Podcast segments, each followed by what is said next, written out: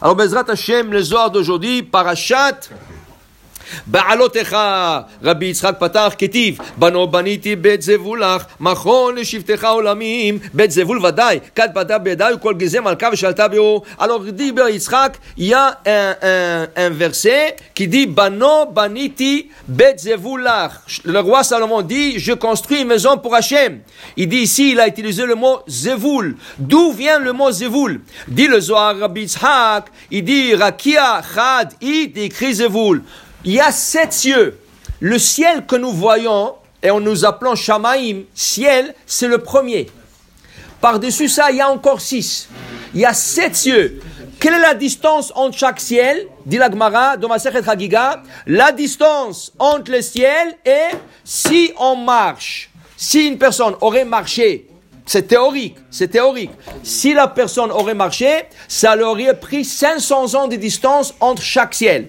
Alors 500 ans, premier ciel, deuxième ciel, ça veut dire entre le premier et le deuxième, entre le deuxième et le troisième, le troisième et le quatrième, le quatrième et le cinquième, imaginez-vous la distance, c'est ça la même distance entre les sept cieux. Parmi les sept cieux, il y a un ciel qui s'appelle Shehakim. Shehakim, lishhok, moudre. Qu'est-ce qu'ils font moudre là-bas La manne?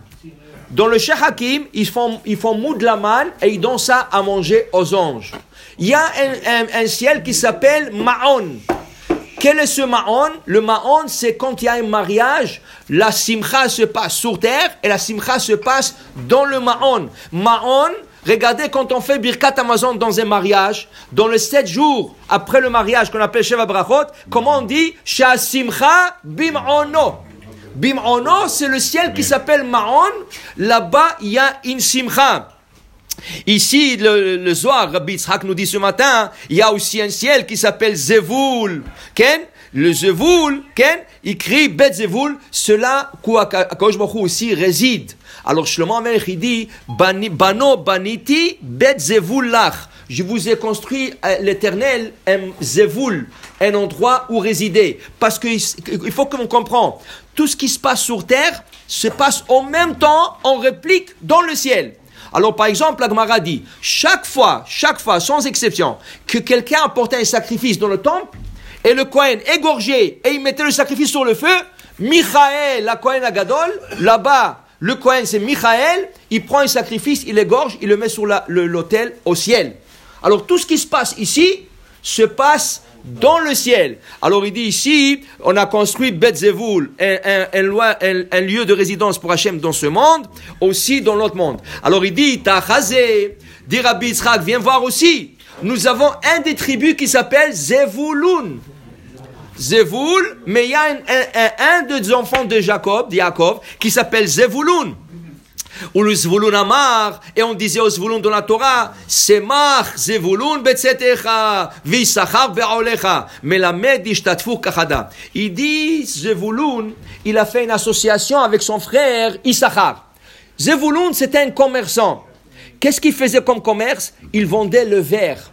Il a, c'est les Juifs qui ont eu le concept comment fabriquer le verre. Après, les Goïms ont pris ça, ils ont développé cette notion. Mais le premier au monde qui a fait affaire avec du verre, c'est Zevulun. Où il a trouvé Au bord de la mer, sur le sable, il a trouvé le, grain qui, brillait comme ça, il faisait le verre. Et il allait vendre ça à tout le, tout le, tout le monde. Il, descendait en bateau. Mais puisqu'il était commerçant, il n'avait pas beaucoup de temps d'étudier la Torah. Qu'est-ce qu'il a fait? Il a pris son frère et dit, viens ici. Son frère de la même mère et dit, Issachar, toi tu vas étudier pour moi, moi je te supporte. Alors toi tu étudies, moi je supporte. Et là ils ont fait une association. Mais la Kachada.